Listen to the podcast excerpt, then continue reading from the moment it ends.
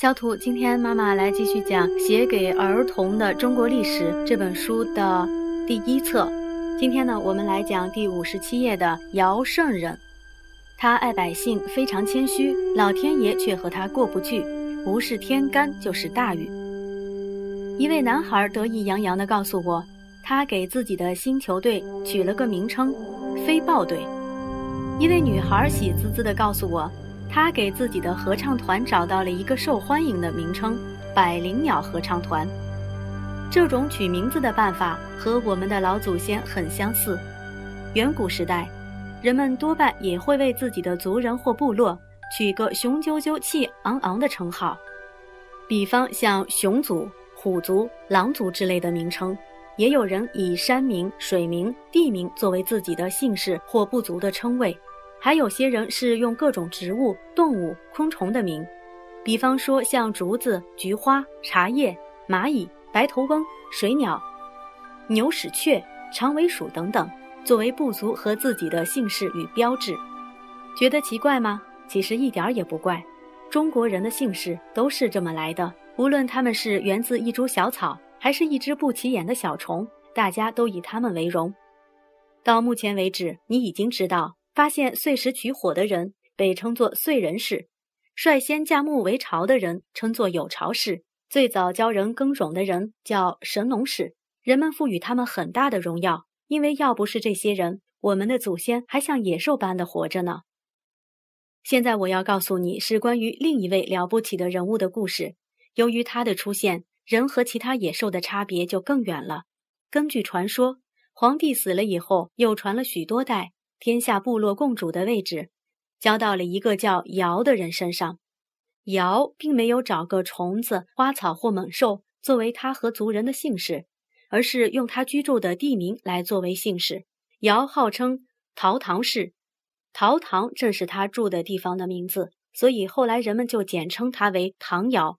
据说他住在用长短不齐的茅草盖的小房子里，以刚砍的树做屋梁和柱头。连树皮也没有刨光，他吃糙米饭，喝野菜汤，穿粗麻布衣服，天冷了才掐一件鹿皮衫挡一下风寒。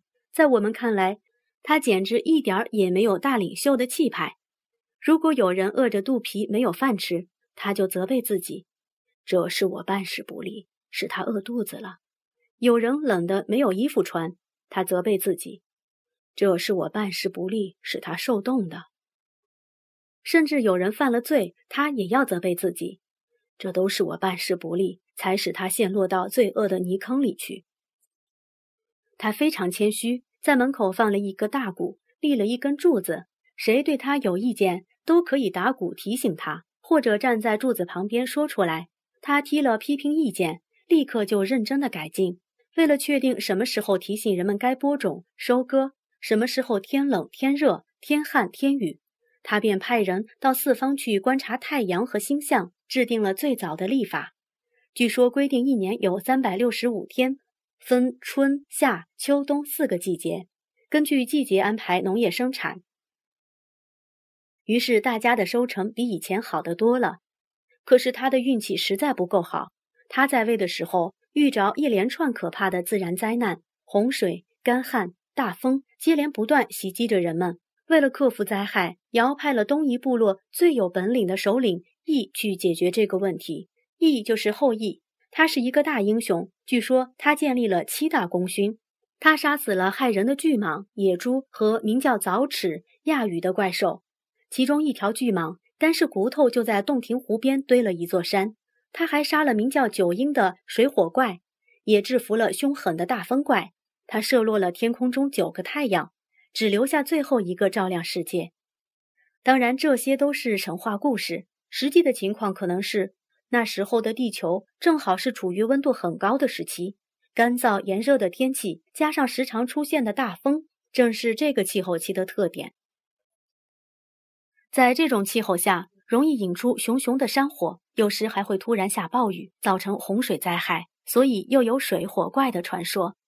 而地球的温度变高，冰雪融化，海水上升，这时候滚滚滔滔的大水到处泛滥，造成大灾难。